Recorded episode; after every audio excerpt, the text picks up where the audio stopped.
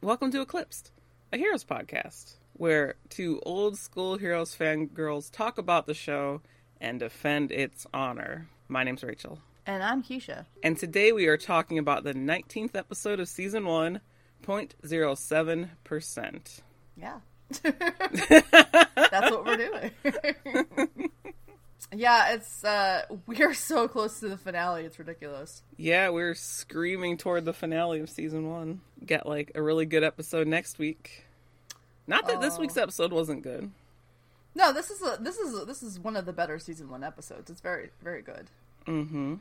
A lot of a lot of big stuff happens with our characters, a lot of pieces move into place, a lot of uh journeys begin that need to begin before the end of season 1. Getting the pieces into place. it's a lot of that. It's a lot of like characters ending up in certain locations or meeting certain people.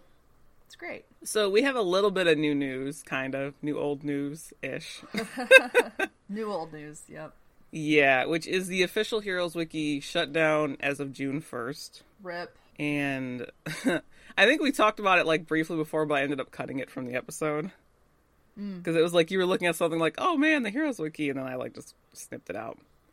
Uh, there is like a, I think a couple people have made backups and stuff because I saw it on a Reddit thread, but there is one online because it was like a privately owned wiki, so they all had to front all the server costs and stuff themselves, and so Yeah. eventually lack of advertising revenue caught up, and it was just not worth keeping it up anymore. It's sad, but you know, the practicalities of it, I understand.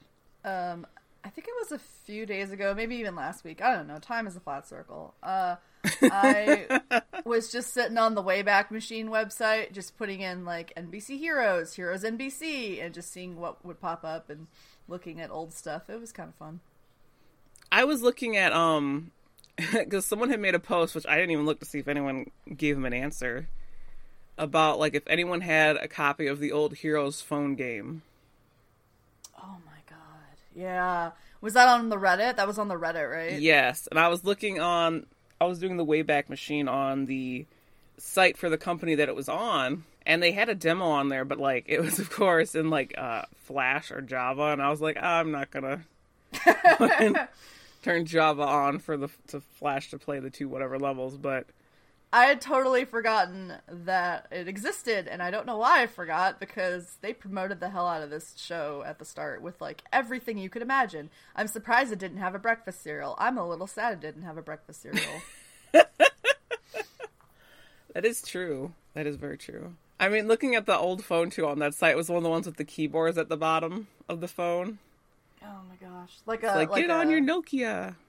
Oh, okay. Oh yeah, okay. Yeah. It was so hard to do anything on those. Mm-hmm. Mm-hmm. That was my first phone. I had a phone like that forever. No, I had like a flip phone. I think was my first cell phone. My first was a Samsung, I think, and it was a flip phone. Mm-hmm. But yeah, impossible to do anything on those. I never had one that had just the keyboard on the bottom. I had either the flip phone, like a flatter one with the numbers, and then I think I had one where I had it where it was the top, and then you could slide the keyboard out from under it. Dude, I would do anything for us to go back to like sidekicks and stuff. They're the best. best. It's very convenient. Very convenient. Yeah. Instead of being fat fingering the the keys and being like fuck. Oh my god, yeah. or just Uh. everything turning your phone on because it's just the one big touch screen. I don't understand how people do it because that's never a problem that I have. With I turning mean- screens on. Sometimes that's just how it goes down, I guess.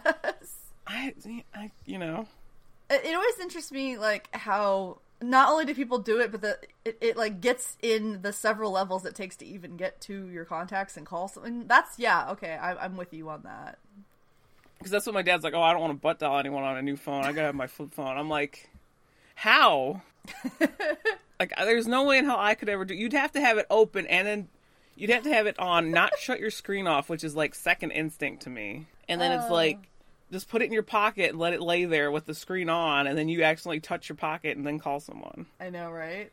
I mean, if you recall, uh, it wasn't a smartphone that I had, but I butt dialed you at Comic Con that one time. Yes.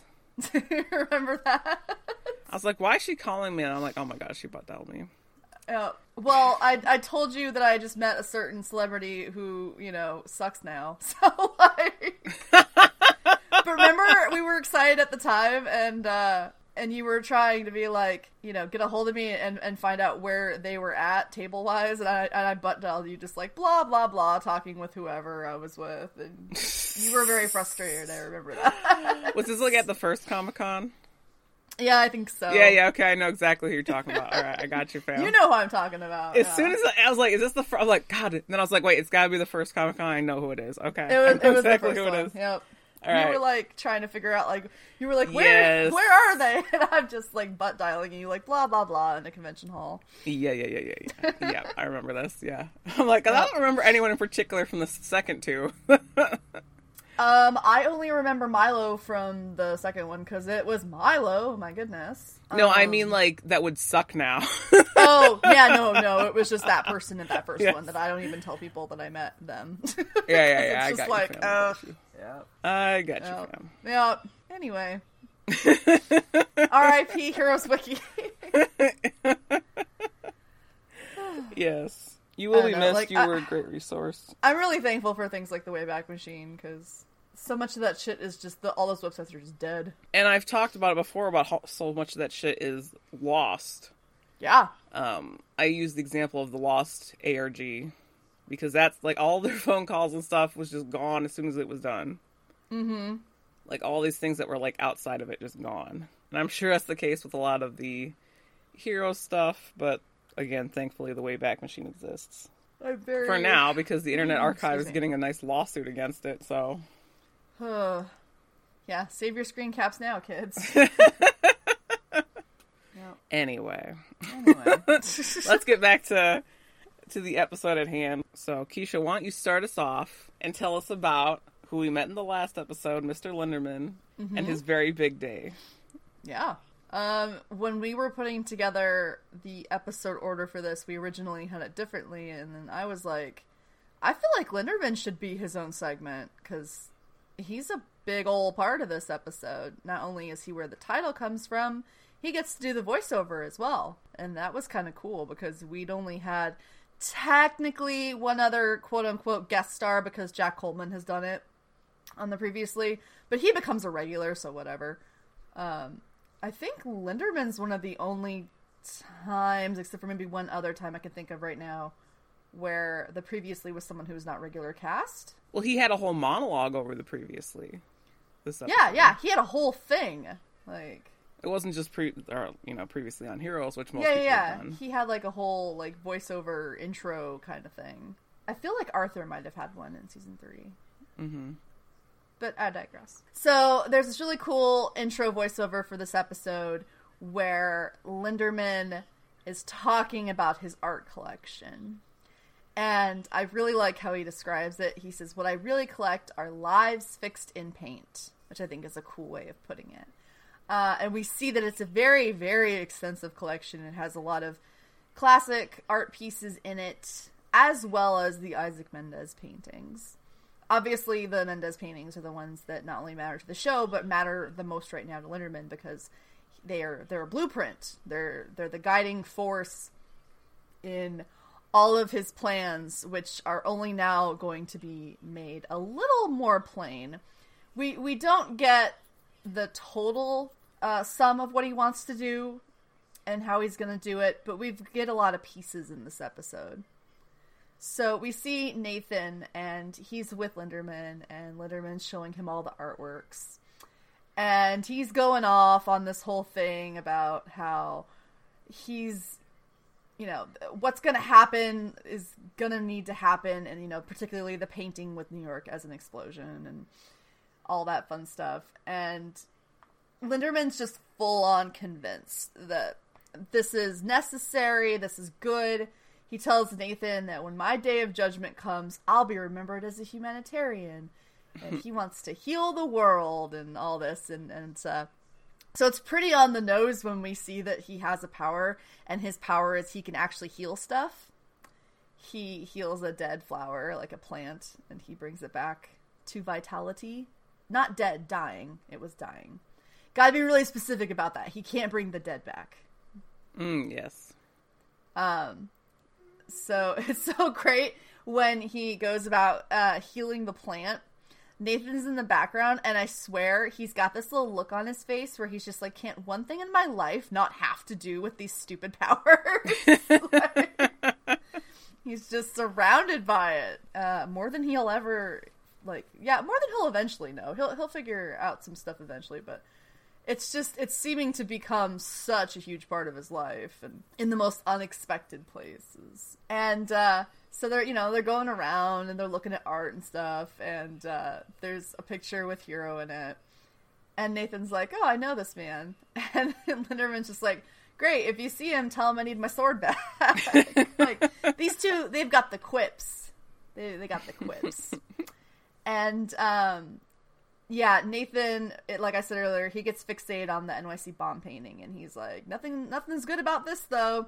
And Linderman's like, "Well, actually, I disagree because this is gonna be the start of the healing of the world." So we get like a little glimpse into his plan.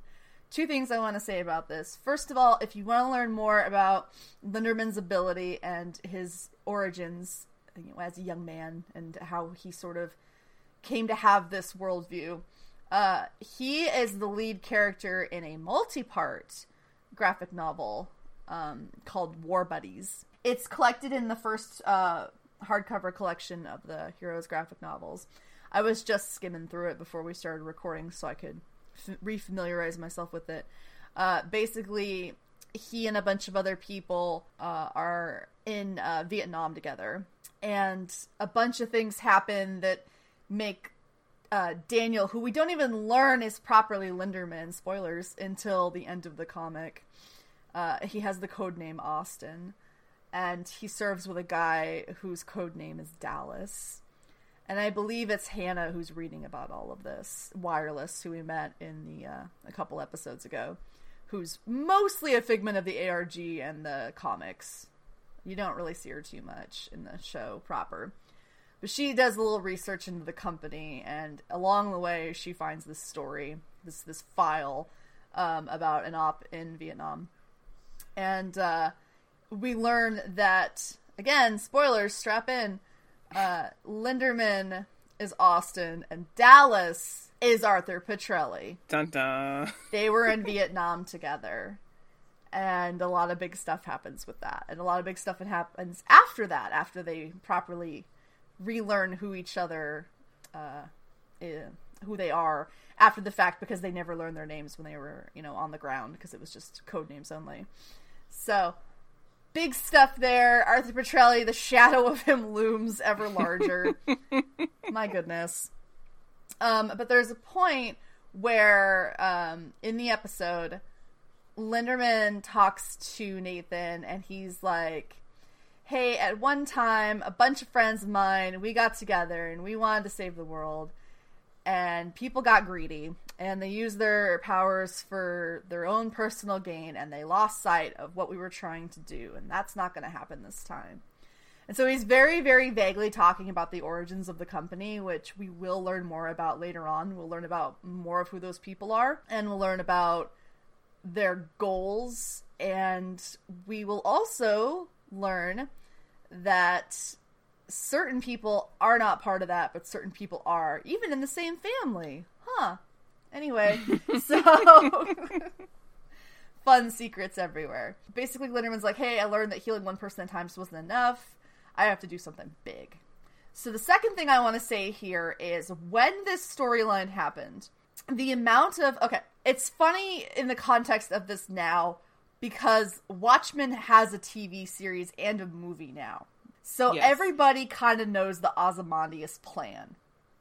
Uh, if you're even remotely aware of that sort of uh, part of pop culture. When this happened, it was a thing that only a bunch of, you know, nerds, myself included, who'd read the Alan Moore graphic novel were like, hey, this sounds like what Ozymandias wanted to do. So people were constantly like, Heroes ripped off Watchmen, Heroes ripped off Watchmen, which they get that levied at them a lot for a lot of things. But you'll see why because the plan is really similar. uh, Linderman wants to ensure that the explosion happens, that half of New York is just just wiped out, and that in the ashes of all of this, it is Nathan who will rise as the leader of a torn up nation. First on a local level, then on a larger presidential level. And Nathan at first is just like, oh my god, you can't do this. Like, half of New York? Like, what is wrong with you? And Linderman's like, mm. I did the math though.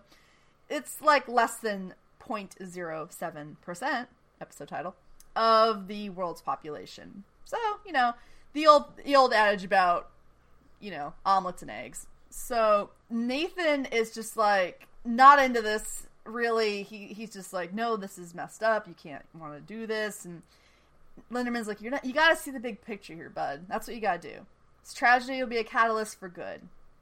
And he brings him over to the newest painting in the Isaac Mendez collection that we've seen, which is a very lovely painting of Nathan in the White House. He's standing there in the Oval Office.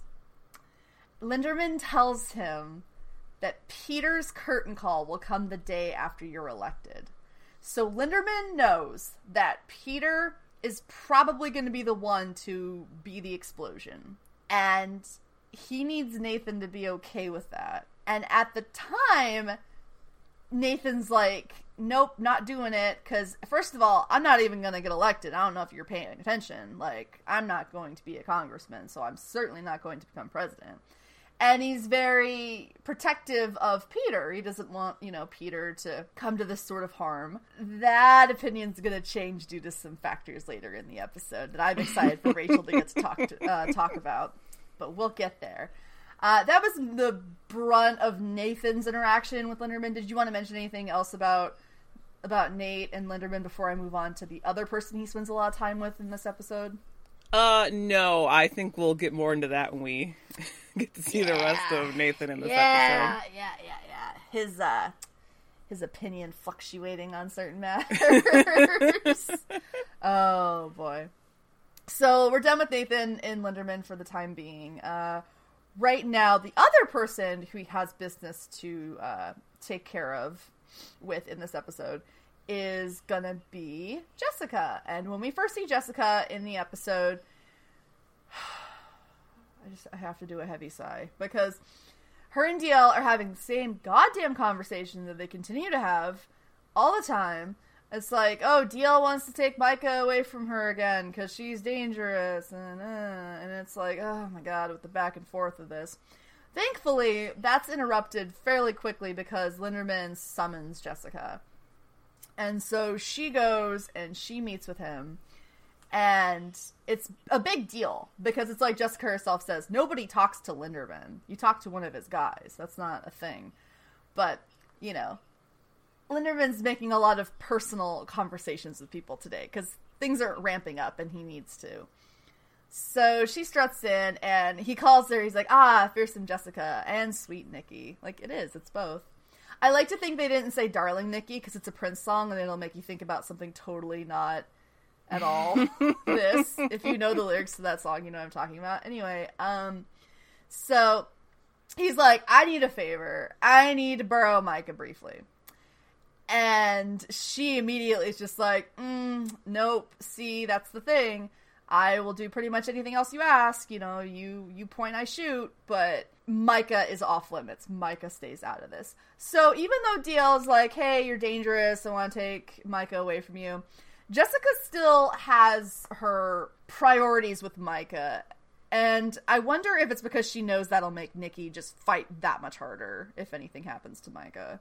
And she wants to continue to be in control. Or if they're both just really protective of him. It could, could be, be both. Yeah. And so she's like, I don't want him involved in this. And Linderman, I love how he says, Micah is involved by the mere fact of his birth. That's such a good sentence. Because it's so true of like any young person, particularly in this series as the show continues. It's like a Claire thing. It's like, you know, you can try to not be involved in all this, but that's not how it's gonna work. You're part of it the moment you are born just because you're born like this and that's going to become a bigger deal later on. But yeah, so she tries to be like, "Hey, no, you're not getting Micah. That's not happening." And so Linderman's like, all right, well, we're going to have to put in a contingency plan in place.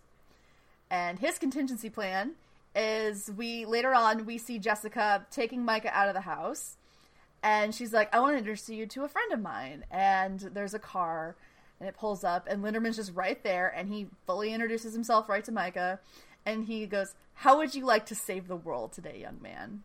and it's it's you know, like oh and, and Micah's just like yeah because he's a kid you know and he's just like save the world cool I'm gonna be a hero he doesn't understand what is gonna happen right away.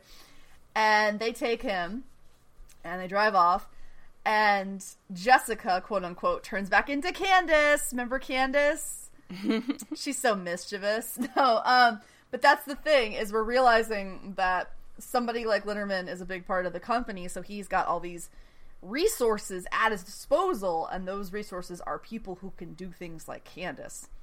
And that's really dangerous, and that's going to be kind of hard to go up against. So, people who want to go up against the company have their work cut out for them in a lot of ways. And it's great because Candice turns back into herself, and it's right when the real Jessica pulls up, and and she, you know, sees the car, and she's just like, "Oh, cute car," and walks away and Jessica doesn't know yet that Mike is gone, and the shit is gonna hit the fan when she realizes that. But that is where we leave off with Linderman. He had a very big episode. He did. It's probably why we both thought that he showed up for the first time in this one. yeah. oh, I think uh, so. Yeah. yeah. Any anything to add to that? Yes, I do actually. Uh, hmm at the very beginning of the episode, underneath the big Linderman monologue, we see a scene that wasn't in the last episode. There was a scene with DL and Jessica where DL pretty much makes it known he knows it's Jessica. Oh yeah, I saw that and I was like, wait, do I just not remember that, or is that just the thing that wasn't in the, the episode at all? It's new in this part, which is a choice. Yes, it was new in that part, and it, I think they had to add it there to make sense of their little conversation of DL, that Deal was having mm. with Jessica, where he was calling her out. Well, yeah, because last time we saw them properly in canon, he had suspicions, but he didn't like confront her or anything. Mm-hmm. Yes. I remember it being a, a, thing at the time, and this is not the last time it happens with Nikki's stuff, if I remember correctly. I think you're right, actually. Yeah. It happens a few more times where we get revelations in the previously that were cut scenes from the episode before, or just something put in the front to make sense of where we are now. Yet another way that her, you know, character gets screwed over by the show. yeah, because I don't remember it happening with any other character. No, heck no, they wouldn't do that to anybody else. It happens at least one more time in season two to Jessica or Nikki, whichever. it happens to. it happens to you know. No, the larger character. Yeah, I think you're right. Yeah, it does, especially in season two because season two for her is one like long drawn out we don't know what to do with you anymore. Yes. So let's put you in some not great storylines while we try to figure it out.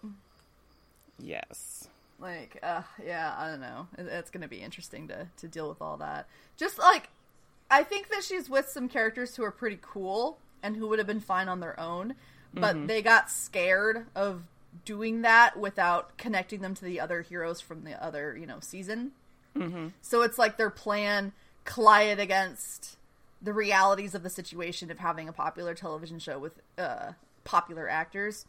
So she gets shoehorned into a storyline that would have been much cooler without her being in it. Yeah, pretty much. Yeah, yeah. Because I don't mind Monica. No. Uh, yeah. She she doesn't spend too much time with Monica though, but. No, she doesn't. But it's just like, ugh, yeah. Mm-hmm. mm-hmm. Anyway, we'll get there really soon too. We're we're we're just blazing right towards season two. Indeed, we're getting we're heading there. Zooming on in. yeah. That was my only thing I had to mention about that. Was I remember remembered that at the beginning of the episode. Casey, okay, I'm glad you mentioned it because I wasn't gonna because I was like, did I just forget that? But I was like, no, I don't think I think that was new. So, good stuff. Yeah, there we go. Woohoo! yeah, woo.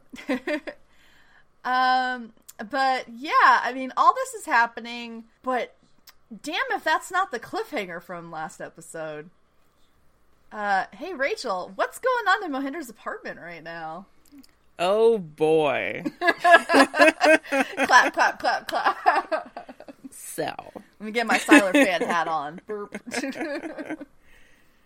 So we basically get to see the cliffhanger from the last episode again, which is Peter going into Mohinder's apartment looking for him, and instead finding it in disarray, getting a little blood sprinkled on his head, and whoop, it's Mohinder on the ceiling. and then Sylar's all, I remember you. And we get to see Sylar cutting into Peter's head, and rip emo bang. So he Sylar sees that Peter can heal because Peter's head heals from the cut that he tries to make on it. And Sylar's like, "Ooh, can't wait to get that." and they have a little bit of a scuffle. Peter uses a little telekinesis on him, and then Peter goes invisible. Which again, Sylar's like, mm, "Yum yum! Can't wait for this delicious piece." he's a buffet. yes, yeah. And uh, when Sylar got knocked back briefly by Peter, Mohinder fell off the ceiling because he lost concentration.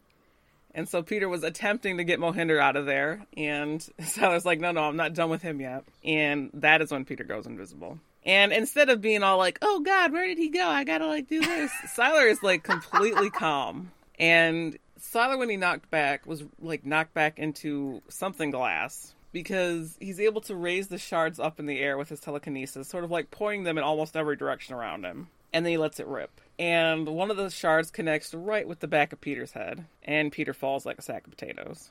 Oh. Which I'm like, Peter, why were you facing away from him? Honestly, what were you trying to do there, bud? Why are you like not looking directly at him? But uh, anyway, I love I love that we both give him a lot of credit for being calm and clever and just being like, "Cool, I'll just glass you to death." like, all right, we'll see. This will hit something and well, it hits probably more. it hits better than he probably even anticipated hitting. Oh yeah. So it hits Peter's sweet spot, and he goes down like a sack of bricks. And um, he goes over to Peter, and once again, Sylar underestimates Mohinder, who had taken this time to get up and then knock him the fuck out with the whole big board that had the map on it. So Mohinder saves the day due to Sylar not paying attention at all. The hubris, and it gets him every time. He underestimates the man without a power and, hmm. you know, ends up paying for it. Yep. So we'll leave Sylar there for now, and we'll leave Mohinder there for now as well, with the very dead Peter. Super dead. And instead, we are going to the Petrelli Brownstone, which is, I believe it's like Angela's house, isn't it? Uh, I think so. Well, I believe it's Angela's because it's not the patrol. It's not where Nathan was previously. Yeah, like yeah, you're right. You're right. I, I think it's hers. Nathan's got more of a bigger house, and she's got like a um, right in New York proper thing. Mm-hmm. Yeah, you're right. So we're at Angela's place. She has very bright wallpaper, like yellows and pinks. It's really, it's really cool. Anyway, so we're there with Claire, who is looking at a photo of Nathan and Peter suddenly coming to the realization of holy shit, the guy that saved me is my freaking uncle. She's like, wow, he forgot to mention we were related, and Angela's like, he didn't know. He didn't know you exist. He had no idea. But Angela knew that Claire existed. Angela knew that Claire was still alive after the fire. Oh, yes. And she said that her and her husband had made arrangements for Claire and um, Meredith after she was born. And then the fire happened, and it was just easier for Nathan to assume that they were both dead. so Angela is trying to protect Claire, and Claire, of course, is like, "I don't need protecting. I can heal." Mm-hmm. And Angela's like, "You have no idea. Just because you can grow your bones back and spit out bullets doesn't mean that you can protect yourself." And that she deserves a better life than what her abilities would bring her. And so Claire again is like, No, I want to meet my father and I want to meet Peter again. And Angela's like, No, no, no, no, no. We're going to go to Paris, sweetie.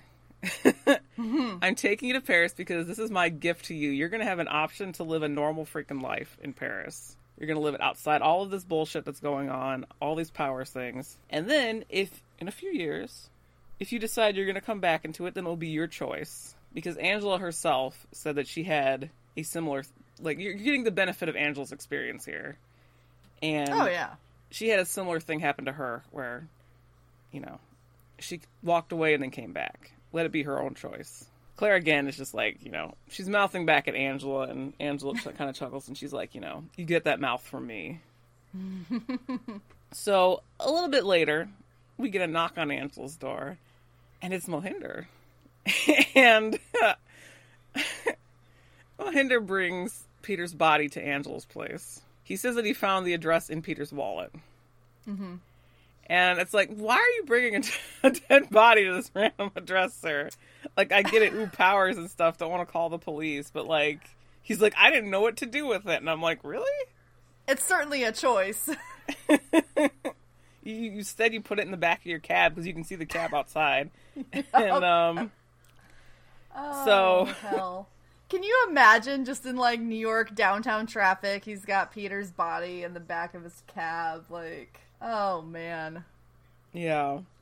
And Mohinder's like very upset he's like, he died trying to protect me. He did the best he could. And Amble's just like, get the hell out of my house. and um, Claire's kind of watching from the background and she sees Mohinder leave and she sees a dead Peter and Angela like mourning over him. Like And- full yeah. on bawling, nothing waspy about it. No, he's dead. and a short time later, we see Nathan arrive to the house. And I had to guess she gave him a call because he doesn't come in like cold. You know what I mean? Mm-hmm. Comes in like ma and stuff like that. And he goes immediately over to Dead Peter and he has his own sad boy hour. And he's like, he's like, no, no, no. And then like the great thing was he's not supposed to die this way. Oh, And then he was wrong. oh, let me get my helmet on. It gets fucking fucked up from this point on. oh, you know. And uh Angela is like, you know, well, we have to hide this that uh what happened to Peter. We'll hide it until after the election. Sweep it under the rug, you know. He wouldn't have wanted to bring you down with him, Nathan. And Nathan's like, it doesn't matter. Peter's dead. You know, none of this matters anymore. And then Claire comes out from around the corner, and he immediately says Claire, like he knows her name. Which I don't remember if Meredith told him her name or not. oh. She at least showed the picture. I don't remember if she said it was Claire or not, but he says her name. Well, Peter said it to him. But he never met her.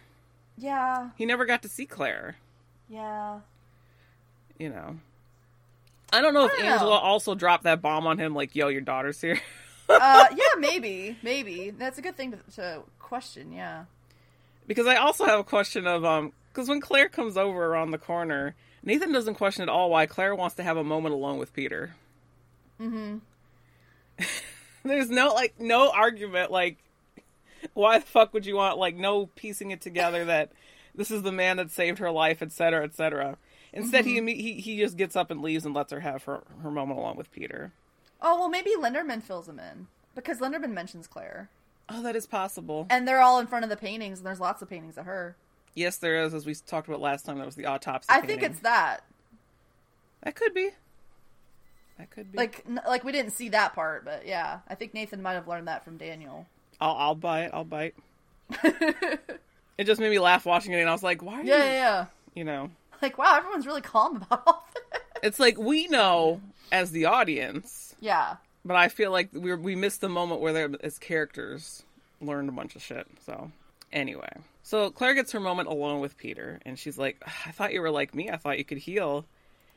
And she notices something on the back of his head. She notices the big shard of glass.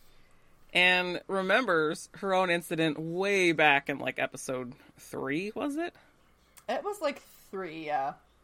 where she got a branch to the back of her head and that like you know killed her and so she pulled the glass out and sure enough peter gasps a breath in he wakes back up like sleeping beauty like snow white with the apple peter wakes oh up Oh my god. Claire is such a Prince Charming. and angela and nathan are both like stunned and uh peter's like wow you saved my life and guess we're even now Cute. So, a, a short time later, Peter's looking at this huge shard of glass, like, you know, what do you do with something that killed you? oh, and, uh, You gotta say what Nathan tells him to do. oh my god, I don't, what, what did he tell him to do? You could put it under your pillow. Oh, yes, like the tooth fairy. Yeah. Yep. Oh my god, okay. So, uh, Nathan is still having a crisis right now because he's like, man, I don't know what I am without you, Peter. Uh, and Peter's like, oh, come on, now you're like the top of your class. You're the valedictorian. You're Nathan Petrelli. And um, Nathan's like, man, I know, but what if all that's because of you? And like, I don't know what I'd do if you died. And Peter's all, oh, well, you know, it's a good thing I can't die then. And Nathan is a little confused. He's like, oh, I got that from Claire. You know, she can't die either. And we Yep. see Nathan immediately go, hmm, no matter what happens, you can't die. Interesting. Yep. In my notes, I said that he's already workshopping it in his head. Uh huh. Uh huh. He's Yep. like, huh.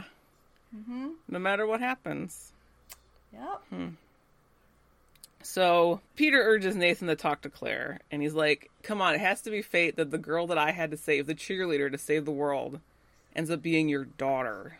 And like, you know, maybe if because I saved her and she's here, I won't blow up. Maybe Claire's the reason I don't blow up." And Peter doesn't want Angela to take her away to Paris because, again, don't want to blow up.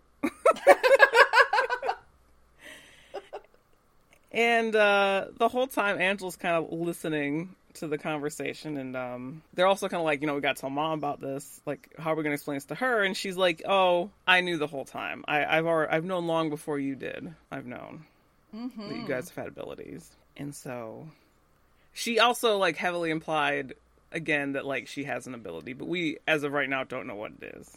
Yeah, they liked they liked to wink at the audience for a while with Angela, and we don't get confirmation on it for a good while.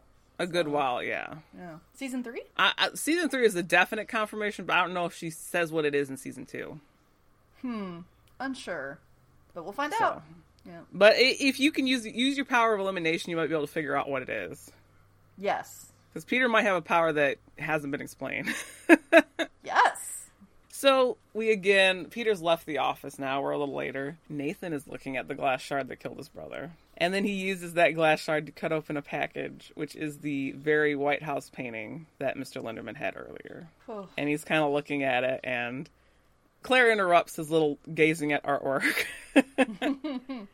and uh, nathan's like wow it shouldn't take someone nearly dying for us to meet and claire is like you don't have to pretend to be nice to me because remember she overheard the conversation with meredith and he was fairly cold at that point and he's like oh, i'm not pretending to be nice you know most people think the worst of me and i've given them good reason to and he's like you know i want to be there for you now but I can't write this moment. He got into politics to do good things, and like an illegitimate daughter popping up now would ruin his chances at the election.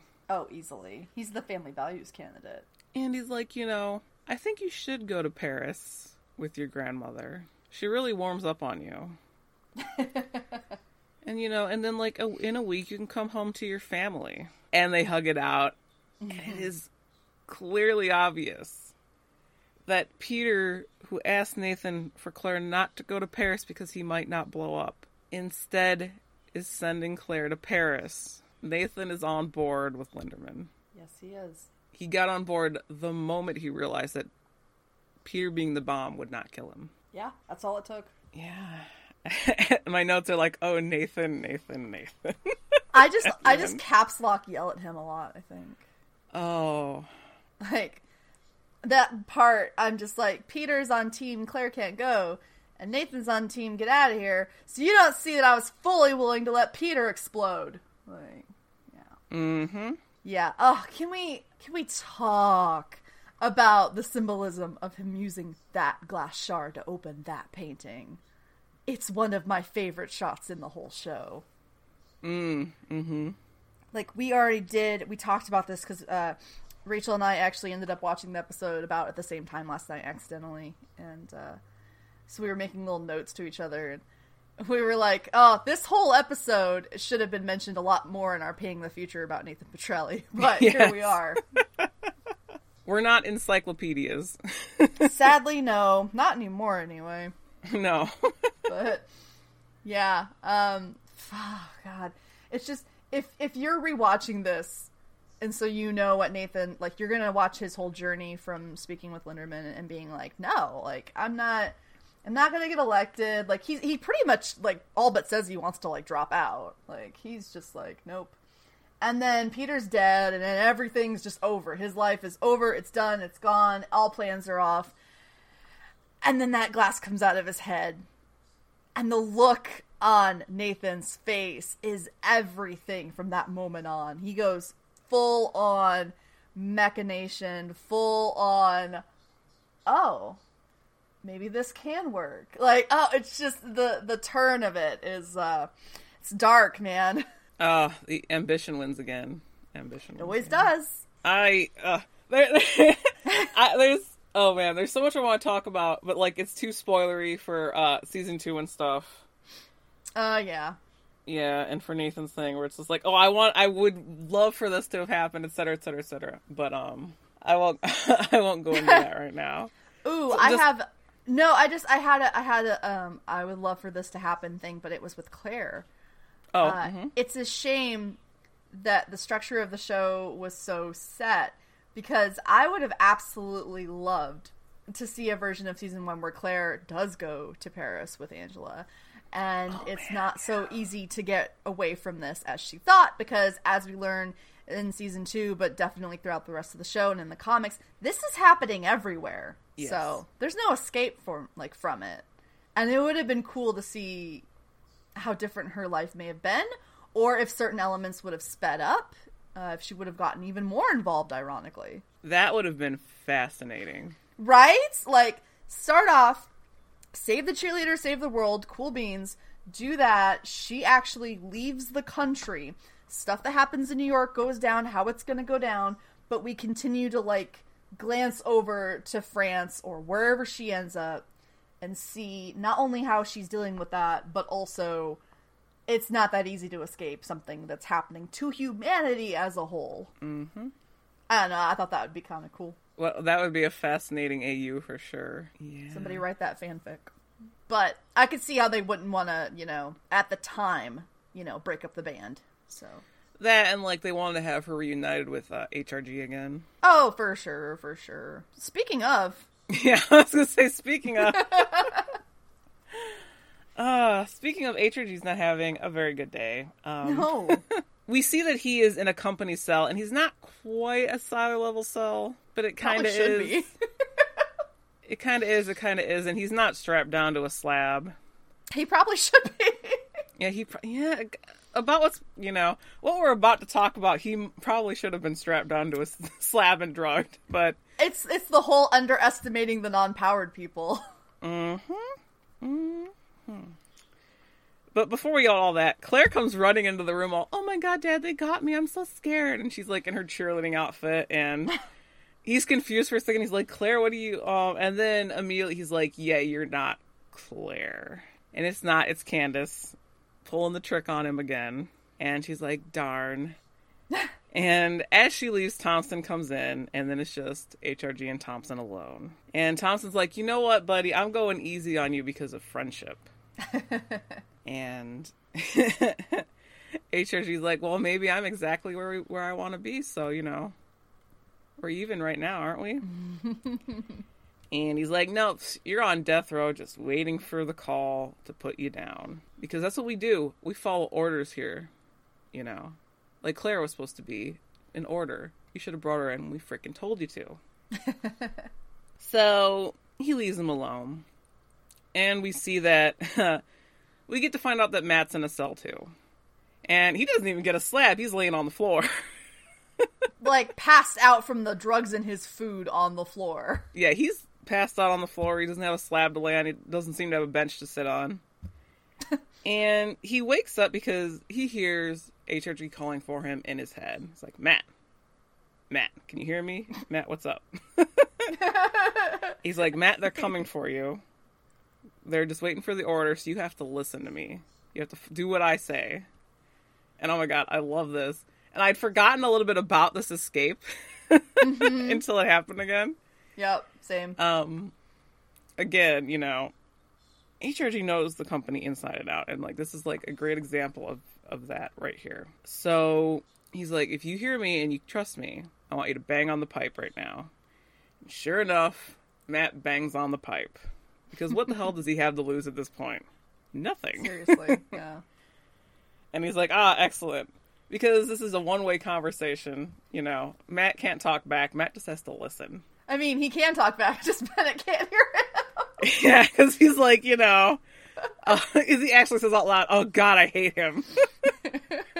so good. So after this little like you know talking through the pipe, uh, HG's like, "Well, that noise just alerted the guards. So you have three minutes to loosen this rusted pipe over like on the side of the room because the guard's gonna come and you need to knock him out." Tee. And it's like, wow, you really know the inside and out of these like cells, don't you, bud? He sure does. Like, how many times has he run this scenario through his head? Like, if I had to get out of one of these, this is what I'd do. it has to have happened. Oh yeah, no. He uh good on him for having that as as a backup plan always cuz he knows how these people are. He is these people. So It's why like Adrian is such a good character. He's just got like, uh Matt hates him, I love him. All right. uh put put that on a sticker. so Matt eventually gets that pipe loose and he knocks the guard out that's coming in to get him. And we then get to see Parkman try to sneak through Primatech and he dodges Thompson, who is walking with another man. He's like, All right, you need to get Thompson's telling the other guy he's with that they have to gas um, Ted's room, make sure he's out before they take him anywhere. And they have to get Parkman and they have to get uh, Bennett. And the guy with him is like, What should we do about Parkman? He's like, I don't care. Put tape over his mouth. I'm tired of hearing about his pregnant wife. and, and then and then when that part came up in my episode, I pasted that over and I said, "Me too." Oh, Oh. man. Yep. So after he manages to avoid Thompson and them, HRG's like, you have to go get Sprague. You have to go get Ted. And so he goes and gets Ted, and Ted's like, what the hell are you doing? Ted, who's not drugged at all and just chilling in the cell, not even strapped down. And Matt's like, we gotta go. They're coming to get you. We have to get out of here. And he's like, you know, the the man in the glasses is telling me what to do in my head, and he's like, "You can't trust him. What the hell are you doing?" Mm-hmm. And he's like, "Oh, it's better than the alternative, dude." Pretty much.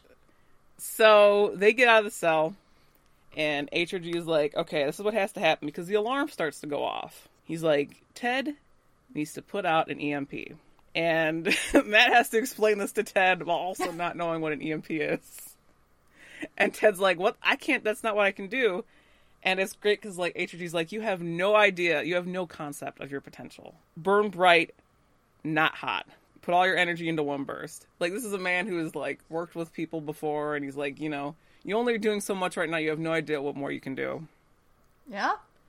And sure enough, Matt takes not Matt, Ted takes a couple tries, and he is able to emit an EMP, and the the company goes dark. and they're like, okay, great, the, the alarm's off, let's go. And Matt's like, no, no, no, we have to go get Bennett. And Ted's like, do we though? we need to get the hell out of here. And Matt's like, no, no, he's the only one that can take them down. He knows how the company works, and he wants to take them down. And Ted's like, come on, I mean, oh, they're coming, they're gonna come get us anytime. And he's like, Ted, dude, you're always the one who's fucking talking about dying, but you sure as hell fight like hell to stay alive. Burn. So let's go back and get Bennett. And they do. They get Bennett out, and they get out of the company. Yeah. We meet up with them again at one of our favorite set pieces, the Burnt Toast Diner. Yay. That set And- gets so much use. Yes, yes, it does. So they're sitting there and trying to come up with a plan. And HG wants to destroy the uh, tracking system. And he's like, it's in New York, so we'll go to New York and we'll, we'll destroy it. Because once that tracking system's down, you guys don't have to worry about, like, um, being followed. And you can go wherever you want to go. Matt is like, oh, is that where Linderman is? And Bennett kind of looks at him like, uh, who? What? Wait, what are you talking about? He's like, yeah, the other guy, uh, Thompson. I heard that in his head. He was thinking about Linderman. And that kind of puts um, HRG back a little bit. And that is when Matt kind of realizes, holy shit, you're just middle management. you didn't even know who your freaking boss is, your big boss. I love it. And he's just like ragging on him in the diner there the whole time. And HRG's is like taking him back, and he's like, "No, well, we got to get to New York. That's the way we'll take care of this." And Matt's like, "No, let's go to Vegas. That's where Linderman is. we'll get him there." And Ted's like, "Yeah, I'm kind of, I kind of want to go to New York." so Matt gets outvoted two to one to go to New York instead of Vegas, and that is where we leave this lovely power trio for the episode. That's another power trio. That's another uh, AU right there. What if they went to Vegas instead of New York? I mean, what if they all went to Vegas and Claire went to Paris? what if? But instead, as we will see, everyone toward the finale is heading to New York. Everyone is heading to New York. Yeah, that's in my notes too. I'm like, they're all going to New York. yes, everyone's meeting up in New York. We're heading toward the bomb. Yep. So everyone's on their way as we speak right now. Can't take those little side tracks to Paris or Vegas, but man, it's fun to imagine. Sure is. I love that Ted also didn't have any reason. He's just like, ah, I always wanted to go to New York. He's like, yeah, I guess so. Fuck it. Those are his two modes. I'm gonna kill everything and fuck it. So yeah. Mm-hmm. Um, Yep. oh Um, man. Did you have anything else to add about the the out the breakout at the company? Breakout. Um, let me see. Uh, the only thing I really wanted to mention, uh, two things, I guess. Uh, one being, golly, EMPs were popular around that time. They were in everything. I'm pretty sure Lost did it once, did they not? Probably. Yeah. Um, and then like it was the big set piece in Ocean's Eleven, which came out around then, having an EMP. Like that was it was just a really popular thing that started showing up in everything all of a sudden. You know how these trends work, where suddenly you see everything, you know, in like every movie or TV show. You're just like, didn't they use that in this? And yeah, was- I don't know. I I, thought it was kind of cool. I think Lost EMP was like after this hero stuff, but yeah, I feel like it was very zeitgeisty at that time. Yes, yes, that's there. There you go. It was very in the zeitgeist. Um, and the second thing, golly, I wonder what that tracking system is. I wonder if we're gonna have some some interesting uh, moral and ethical quandaries about it. Anyway, Anyway, Keisha, hi. remember how Sylar underestimated Mohinder earlier in the episode? Uh, Who how's could he forget? doing? How's he doing? man? Well, well, not great. Um, no. Uh, so, if you recall, and I mean, yeah, it just happened, when Mohinder hightailed it out of his apartment with the corpse of Peter Petrelli, he left the killer behind.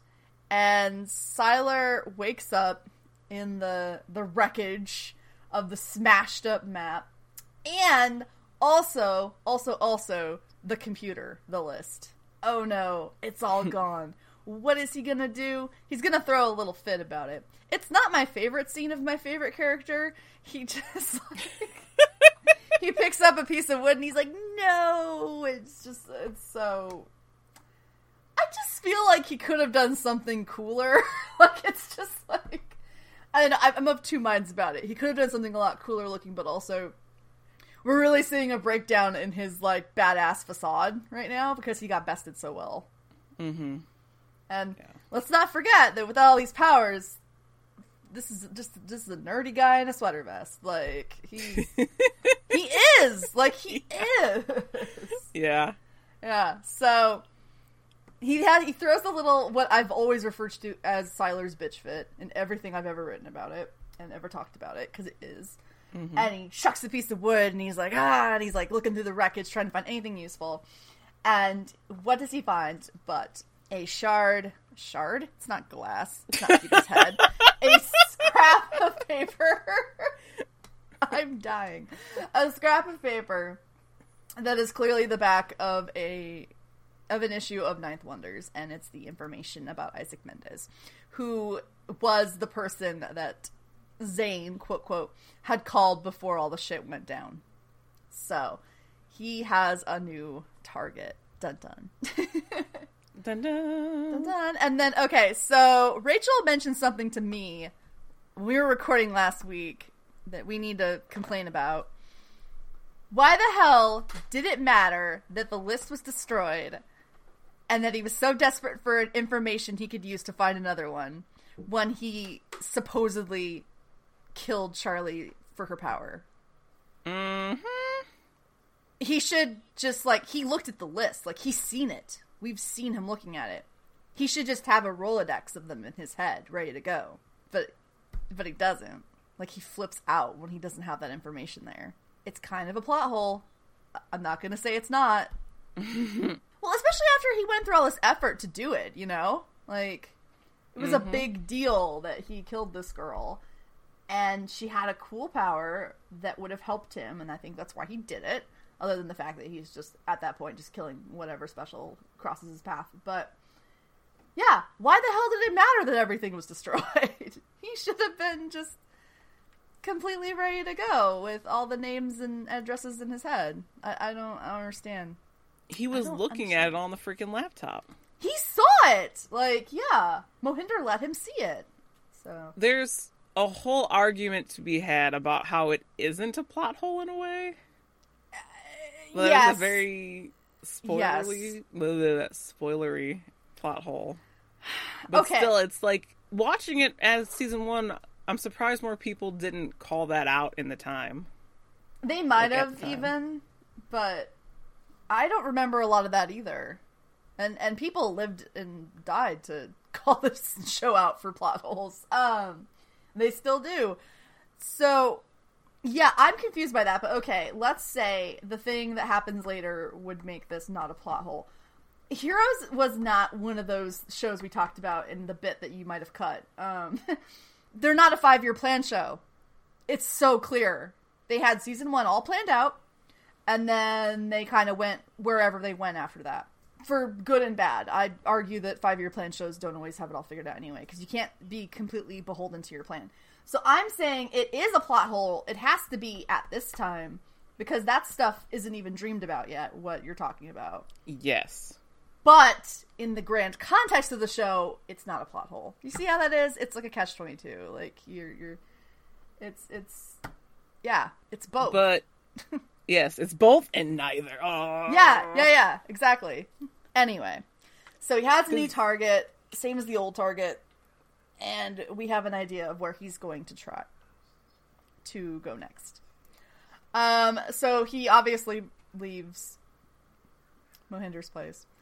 And later on, can we just can we take a minute to talk about the fact that Mohinder just went back home? Was he in his apartment? I can't remember if he was. he sure as fuck was when Thompson came in. Oh, Hinder, what you have like an episode of really fucking weird choices, my dude. Taking a guess he was body to a random address found in its pocket, Yep. going back to an apartment where freaking Sylar was. Oh my god, like you have no assurance that he didn't just hang out and wait for you. like Did Sylar knock like all of your sense out of you? Honestly, I think he might have. I, I, I guess he's probably like, oh, I've called the company, I'll be safe. Really? Because pretty sure that doesn't seem to bother Sylar very much. Oh my god. Oh wow. Yeah, no, I was just thinking about it um, just now as I was reading my notes. I was like, "You just went right back there, didn't you?" Because this all happened in a day. like, wow. Yeah, I didn't Alright. think about that till now either. So wonderful. Cool. So Mohinder is right back where a killer could be potentially waiting for him, but luckily is an easily distractible killer, so is not. Um, uh, he yeah he he got a hold of the company. He had tried to get a hold of Bennett, uh, but it's Thompson obviously who shows up because Bennett is indisposed. And Mohinder is just you know he's he's beside himself. He's like, I got a man killed. I, I nearly died myself. I don't know what the hell I'm doing. I'm a scientist. I can't fight someone who defies the laws of physics. I love that line. It's so true. Mm-hmm. And I love how Thompson's like, no, dog, you can't. You just need some help. That's all. And Mohinder, you know, brings up the fact he's like, you're not the one I called. And Thompson's like, he's no longer with the company. like, oh, man. And it's just so great because it, it's like Thompson comes in and he's just like, ooh, sweet. Look at all this this Suresh flavored uh, like research that we as the company can co-opt and you know get our little greasy paws all over. And Mohinder's like, Sylar, Sylar, Sylar. like he has a bee in his bonnet and it needs to be dealt with. and he doesn't care about what they want, and he doesn't care that they want him to join. He's like, no, no, no, I didn't. This isn't like a recruitment call. I need you guys to do something about this because he's feeling really guilty about Peter. But you know, it's just one of those things. So yeah, so Mohinder has called the company forth, and uh, so this means we might see Mohinder have more interaction with them in the future uh, because he needs help, and they're willing to give it. And I'm sure there's no strings attached at all, and it'll all be great for everyone involved. Um, so, uh, yeah, so those are just like the little bits that we see with that dynamic duo uh, in their aftermath of the the grand uh, attack in his apartment.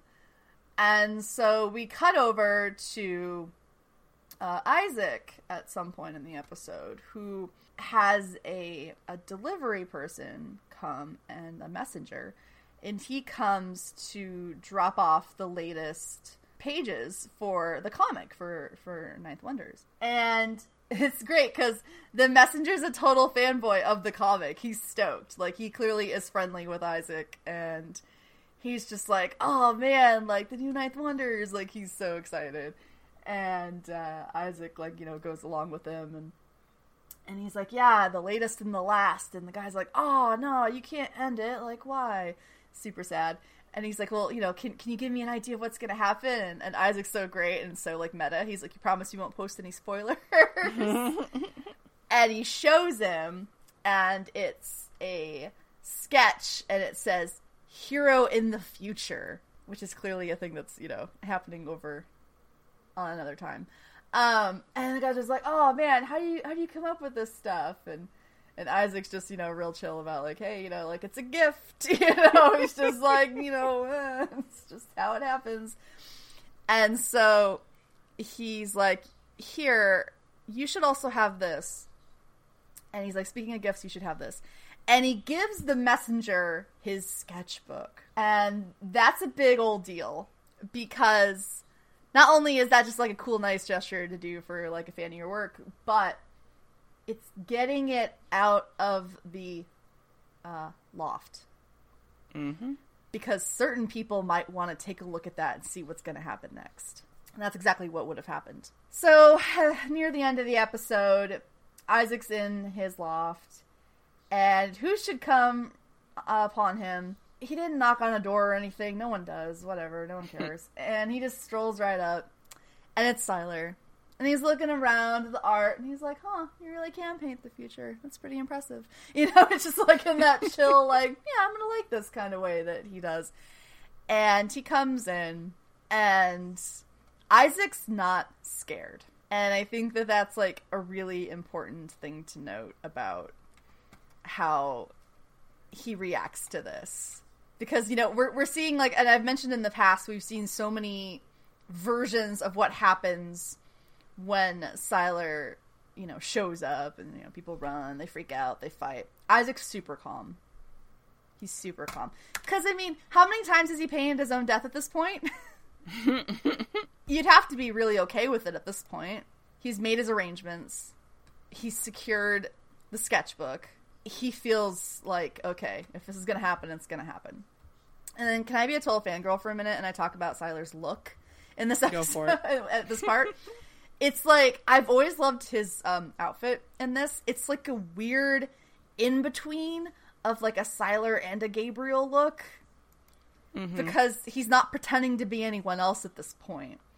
But he's not wearing the kinds of clothes we see him wear probably from about the end of season one on when he's like capital S Sylar, you know? Mm-hmm it's like a weird in between, and and I've always been a fan of it. I'm always like, oh, that's an interesting look because if you break down the components of it, it's pretty just like here's a jacket, here's a hoodie, like you know, it's just very normal looking, but it's just all ooh black because evil, and so um. And like his hair and everything, it's just like the way they style him is very interesting. It's very mm-hmm. transitional, mm-hmm. I like to think.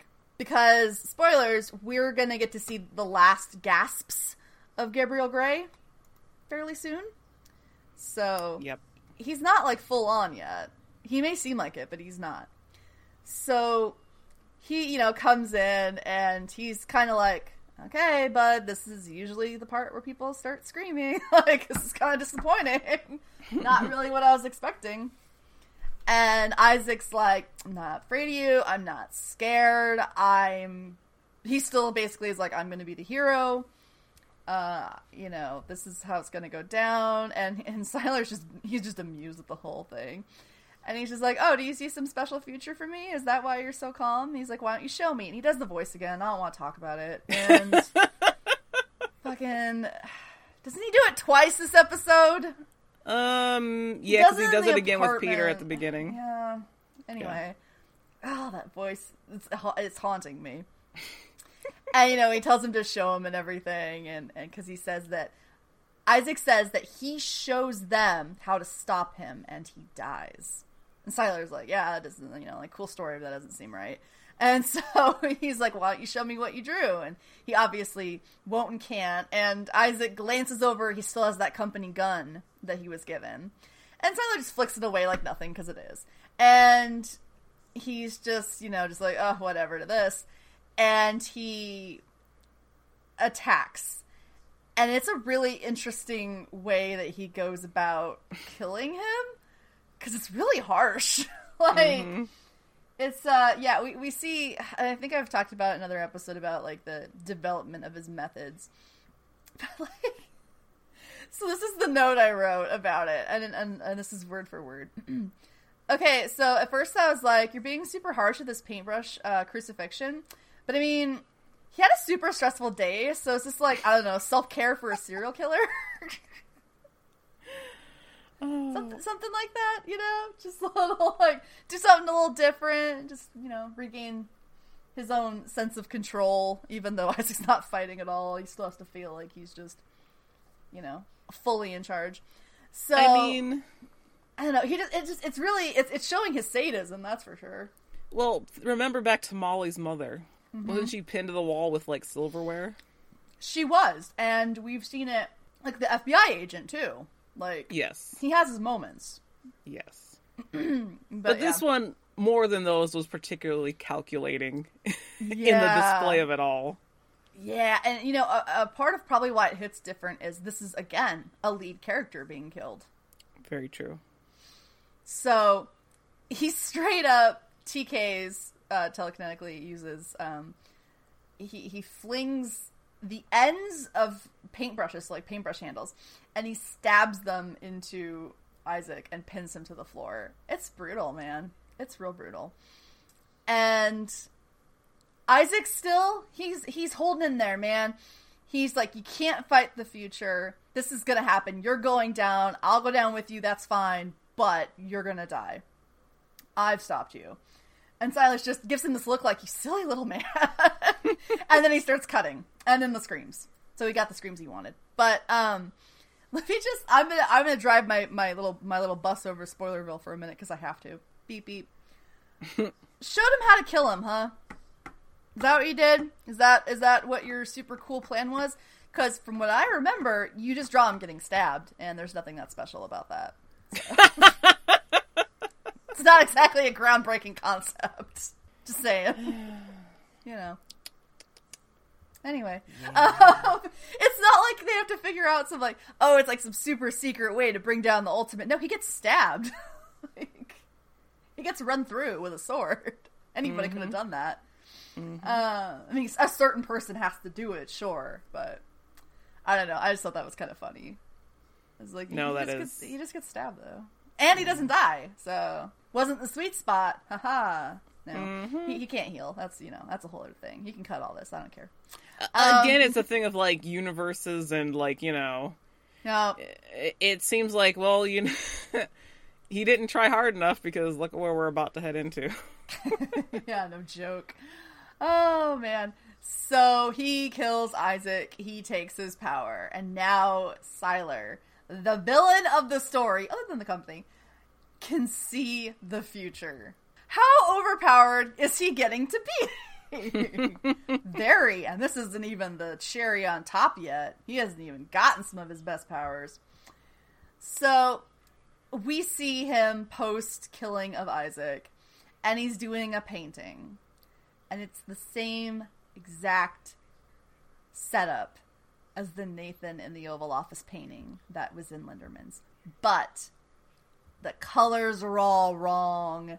They're very garish. The lines are really, really shitty and not clean at all. It's a very different art style entirely. Nathan looks like a monster. Mm-hmm. Probably because it's not Nathan. Spoiler! ah! it could be anyone. oh, I was, yeah. I wrote in my notes like, how did we not piece that together? Honestly, honestly, why would why would Sylar be painting Nathan? No, what was the first thing you would do if you got that power? You would Yep. want to see what your future was. your future. Yep.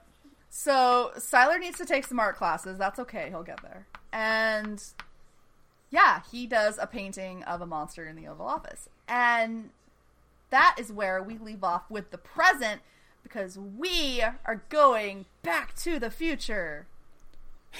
And we're going to Hiro and Ando. We haven't seen this whole episode. And they are back on that Deveaux rooftop, and they are like, oh boy, New York is destroyed. All the stuff we've already seen them talk about. But this time they go inside. And when they go inside, oh boy. It's not it's not so good. Because Hiro is like, "Hey, let's go find Mr. Isaac. Let's go find Isaac Mendez because he can help." And Ando's like, "No, wait, we can't do that." And he's like, "No, no, no. In the past, the Brain Man got caught. He'll be alive now." Poor Hiro. that's that's not how that's going to work out, as we just saw. Um, so he tries to go in, and he is instead he is presented with quite the tableau.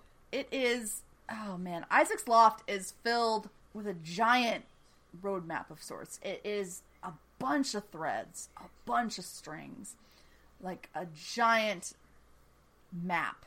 It's got newspaper articles, it's got photographs, it's got so many things clipped to it.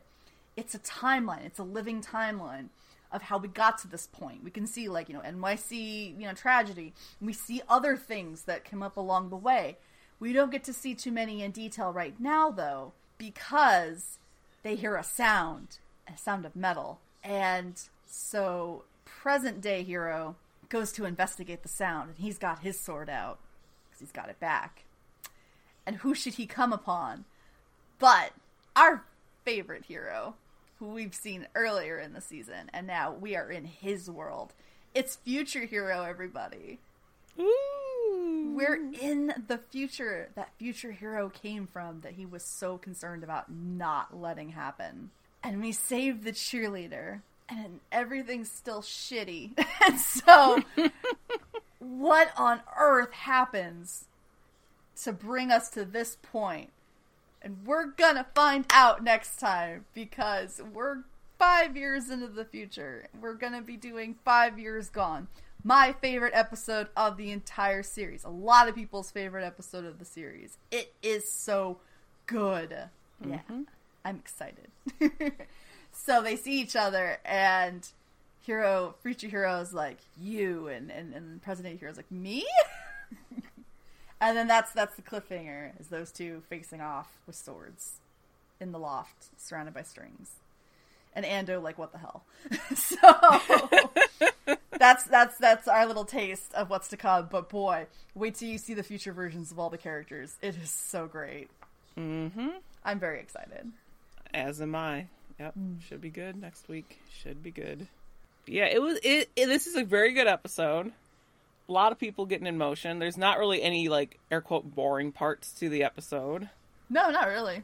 Sylar's bitch fit cracks me up. God. Uh, I just love it's like all the powers that he can do, and that's what he does. mm-hmm, mm-hmm. he has a very human moment where he just flips out. Like, yeah. Well, uh, oh, that's what. Because I was gonna say, he had no one to uh, impress but himself. Right there, he had no audience. Yeah, yeah. And when and when he's alone, he's actually pretty insecure. Yeah, the theatricality that came from that really badass moment with the glass with Peter. Well, he had Mohinder watching, and Peter was in the room. Yeah, he had to Uh, impress the both of them. yes, he he's alone at this point. He can. eh, God damn it, you know. I know. No. Yeah, yeah. no, that's so true. That is so true because uh, we see later on in the show what it looks like when he's by himself, and it's an emotional journey. Yes. yeah, he's uh, he's not the most confident of fellas, believe it or not. Mm-hmm. It's like I said, you can put him with all these cool powers and stuff, but you can't change who that person is. Like, not really. so, yeah. He's just a fucking Oh. nerd. That's what I'm saying right now. Yes. He's yeah. a whiny, self-entitled nerd, and I adore him. And then, oh, the other thing was like, my God, we could spend a whole episode just talking about, like, at the end of it all, how time travel affected the episode, what were plot holes and what were not plot holes. Was it a plot hole at the time, but then, like, end up getting corrected via something else? Were there things that were, like, plot holes just for forever? Did Yeah. time travel ever make an effect on anything? Was everything destined to be the way it was to begin with? What about the lost futures that we see not only in this season, but in season two? There's a very particularly big lost future. There's a big lost future in uh two and three, like Mm-hmm. because we see a different version of the future in three that is similar to Five Years Gone, but not quite the same. And then we get to even see that future come to pass because of Reborn. We get to see what that five years would be. Yep. So and it's, what it it's up being. different too. So Yeah. Mhm. yeah. That would be an interesting discussion to have. Make our own little string board. Oh my god, we'd have to. Who could keep that straight? yeah. Just like character by looking- character. Yes, we'd have to. It would have to be like Hiro and his use of time travel would be like, Mm-hmm. where does he go? What does he do? And then like the effects against other characters and the the lost, the futures that we have seen versus what has come to pass. Just like, and then and the episode is how Hiro fucked up the time. Because it's like future Hiro tells him when he when he uh, or when he talks to Peter, like you can't hang out in other times. It messes with things. mm-hmm. Oh, yep. Yeah. Which that was like a large warning for season two. Oh boy. Oh, I'm so excited to get into that story. Yeah. I, I'm Oh. excited for season two. I'm excited for the end of season one. Yeah. I'm excited to get into everything. I'm just excited. yeah, excited. me too.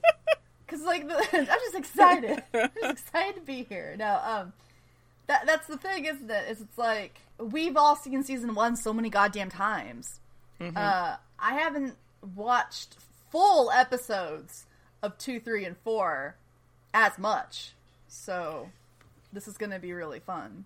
I remember doing a rewatch of uh, one, two, and three. I don't remember. I don't think I've w- rewatched season four episodes very much. Uh, yeah, I haven't because I was bummed out about it ending. So Yeah. So like, I know for sure I've seen probably the rest of the episodes at least twice. yeah, at least twice. Um, I can't say the same. I might have. I don't remember for season four honestly at all. Well, and then we did things like, um, well, we did, uh, we did Heroes Bingo. Yes.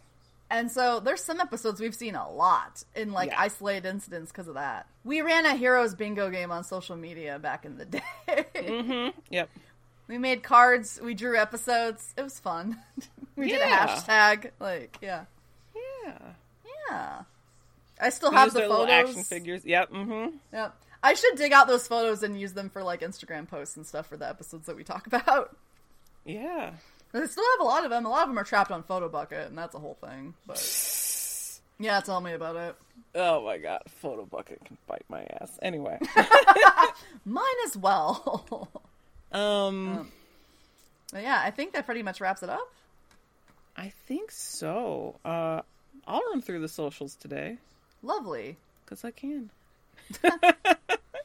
Tell the world So- we have an Instagram account. Oh yeah, all right, there you go. Right from the beginning, we have an Yeah. Instagram now. Keisha, what is the Instagram name? oh boy, you sure called me out. Give me a second. you can follow us on Instagram now. Right now, it's just a picture of my cat, but that will change. Um, we are uh, Eclipsed Pod on Instagram. yeah, And in, in the wake of everything happening in the world right now, just didn't feel amazing to post a lot of stuff there. But you know, look look forward to more of that. Yeah, we'll post more as it comes. But there are other places you can follow us too. Yes. Why don't you follow us on Twitter? We are our podcast is at Eclipse Podcast on Twitter. If you want to follow us individually on Twitter, I am at that burb there, burb with a B like Bennett. And Keisha is at lady underscore snark, S N A R K. And we you can send us an email at uh, eclipsepod at gmail.com. And uh, as we just said, Instagram. We also have a Discord. We will put the link in the show notes. It's a one click to join. Really easy. Yep. Bunch of people on there. Yeah, we have like a nice little handful of people on there now. It's real cool. Hi guys. Shout out to the Discord. Shout out to the peeps. Think that's it for socials. As rickety as that social thing was. Yeah. I, I believe it's kind of a podcast tradition from the other ones I've listened to that that's always the ricketiest part of the podcast. Like, That wouldn't surprise me. which is funny because you know you think people be better at it because it's self promo and you want to do that, but also people are like, oh, like, Yeah. yeah. So, It's like I gotta remember everything and then things are different, etc., etc., et cetera, et cetera. Ugh, fucking seriously. Yeah, so that does it for the socials. It does it for the episode. We will see you next time in the future. Ooh, five years gone. Five years gone. It is dark. It is dangerous. It is delightful. We'll see you next time on Eclipsed. Bye. Bye bye. Next time on Eclipsed, we're in the future, baby. Tune in.